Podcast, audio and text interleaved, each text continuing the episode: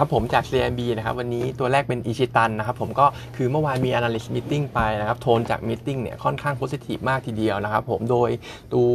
product ใหม่ของเขานะครับ PS Plus เนี่ย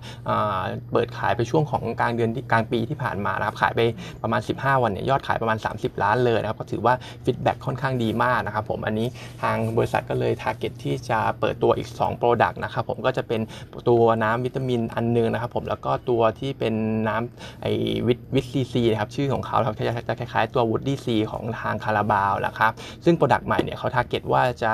มียอดประมาณ 400 ล้านในปีนี้นะครับผมแล้วก็ 1,000 ล้านในปีหน้านะครับก็คิดเป็น revenue เนี่ยประมาณ 10%ของ revenue นะครับก็ถือว่า product ใหม่เนี่ยคำทำได้ค่อนข้างดีอยู่นะครับส่วนเรื่องของต่างประเทศนะครับในอินโดปีนี้เนี่ยเราน่าจะเห็น profit เป็นครั้งแรกนะครับหลังจากที่เขาสู้สู้มานานนะครับในตลาดอินโดนะครับที่เห็นเป็น profit เนี่ยเพราะว่า product ของเขาเนี่ยตอนนี้เขาน่าจะเลิกขายตัวชาเขียวแล้วนะครับผมแล้วก็หันไปขายชาไทยแทนนะครับซึ่งชาไทยเนี่ยมันโดนใจตัวชาวอินโดมากกว่านะครับผมแล้วก็เรื่องของ Marketing Expense เนี่ยมันก็ลดลงด้วยครับสำหรับตลาดในอินโดนะครับก็เลยทำให้เราเห็นเป็นบวกในปีนี้นะครับแล้วก็ CLMV นะครับผมเขาจะเริ่มร้อนตัว PS Plus ในในลาวนะครับผมแล้วก็ในพม่าเนี่ยจะกลับไปเปิดตลาดชาเขียวอีกรอบหนึ่งนะครับโดยตอนนี้เนี่ยเขาได้ distributor ใหม่ก็คือ distributor เดียวกับตัว 3 แม่ไอตัว 3 แม่ครัวนะครับผมซึ่ง 3 แม่ครัว3แม่ครัวเนี่ยก็ทำตลาดได้ดีในพม่านะครับผมก็ถือว่าตรงนี้เนี่ยก็ดูน่าน่าลุ้นอยู่นะครับแล้วก็จะมียอด OEM จากฝั่งญี่ปุ่นด้วยนะครับซึ่ง volume เนี่ยเรายังไม่ได้รู้แน่ชัดนะครับแต่เขาก็บอกว่าใหญ่อยู่เหมือนกันนะครับผมแล้วก็มองว่าน่าจะทำให้ตัว utilization rate จากเรื่องของ OEM เนี่ยเพิ่มขึ้นมาอีกประมาณ 5%ได้นะครับผมก็จะทำให้ u rate ของทางบริษัทเนี่ยเพิ่มมาอยู่ที่ประมาณ 60%ในสิ้นปีนี้นะครับก็ต้องบอกว่าเป็นระดับที่สูงอยู่นะครับแล้วก็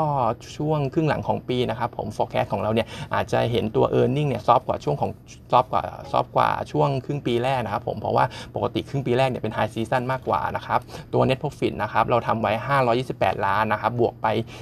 29.7% year on year สำหรับปีนี้นะครับผมก็ต้องบอกว่าเป็น new high ตั้งแต่ปี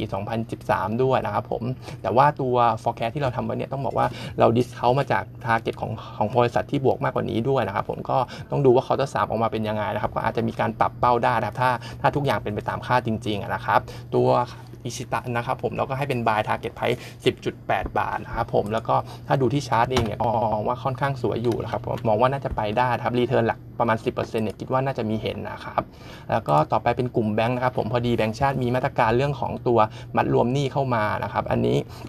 ความเห็นของ Analyst เราเนี่ยการมัดรวมหนี้พวกสินเชื่อบัตรเครดิต สินเชื่อ Personal Loan เข้ามากับตัวสินเชื่อบ้านเนี่ยคิดว่า Impact คงน้อยมากนะครับผมเพราะว่าสินเชื่อพวกนี้เนี่ยคิดเป็นแค่ 5%ของกลุ่มแบงก์เองนะครับผมแล้วก็ไอมาตรการนี้เนี่ยมันจะมาพร้อมกับเงื่อนไขที่ว่าลูกหนี้ห้ามก่อหนี้เพิ่มด้วยนะครับซึ่งไอตัวการห้ามก่อหนี้เพิ่มเนี่ยลูกหนี้ไม่ค่อยชอบกันนะครับผมก็จะไม่ค่อยไม่ค่อยชอบใช้มาตรการอะไรพวกนี้เท่าไหร่นะครับในส่วนของมัดทำลายกลุ่มแบงก์เองเนี่ยเรามองว่ามาตรการนี้อาจจะกระทบนิดเดียวนะครับในส่วนของ e a r n i n g นะครับผมแต่ว่าก็น่าจะถูก offset ไปโดยการตั้งสำรองที่น้อยลงเช่นกันนะครับผมเพราะฉะนั้นเนี่ย impact จากเรื่องนี้ก็ถือว่าไม่ไม่ไม่มีอะไรสำคัญมากนะครับแล้วก็ทาง AOT นะครับผมอันนี้สายการบินมีการ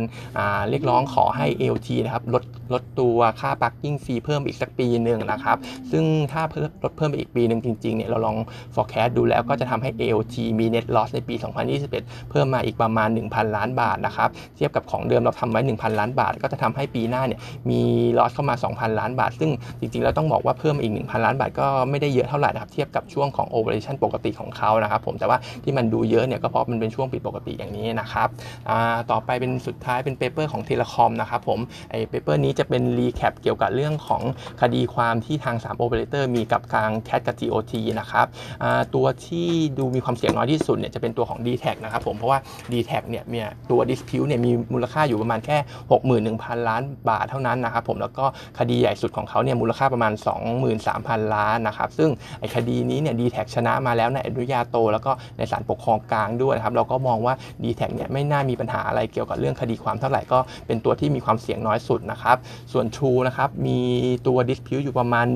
127,000นะครับ outstanding อยู่นะครับแล้วก็ตัวที่ใหญ่ที่สุดของเขาเนี่ยมูลค่าประมาณ 94,000 เลยนะครับก็จะเป็นคดีเกี่ยวกับ ADSL กับทาง TOT นะครับผมก็อันนี้เนี่ยในขั้นอนุญาโตเนี่ย True แพ้ไปนะครับตอนนี้คดีอยู่ในช่วงของศาลปกครองกลางนะครับ แล้วก็สุดท้าย Advance มี outstanding อยู่ประมาณ 1 4 0 0 0 0นะครับผม แล้วก็คดีตัวใหญ่สุดของเขาก็ประมาณ 31,000นะครับ ก็จะเป็นคดีกับ กับทาง TOT เหมือนเดิมครับเกี่ยวกับ revenue sharing นะครับผมก็แอดวานซ์แพ้ไปในขั้นอนุญาโตเช่นกันนะครับผมตอนนี้ก็อยู่ในขั้นศาลปกครองกลางนะครับก็เปเปอร์นี้จะเป็นการรีแคป FII ดีกว่านะครับเกี่ยวกับเรื่องของคดีความที่ยังคายัง overhang อยู่นะครับผมกลุ่ม telecom เนี่ยเราก็ยังเป็น top pick เป็นตัว DIF นะครับก็มองว่าเล่นเป็น yield play ดีกว่าสำหรับกลุ่มนี้นะครับ วันนี้เท่านี้นะครับ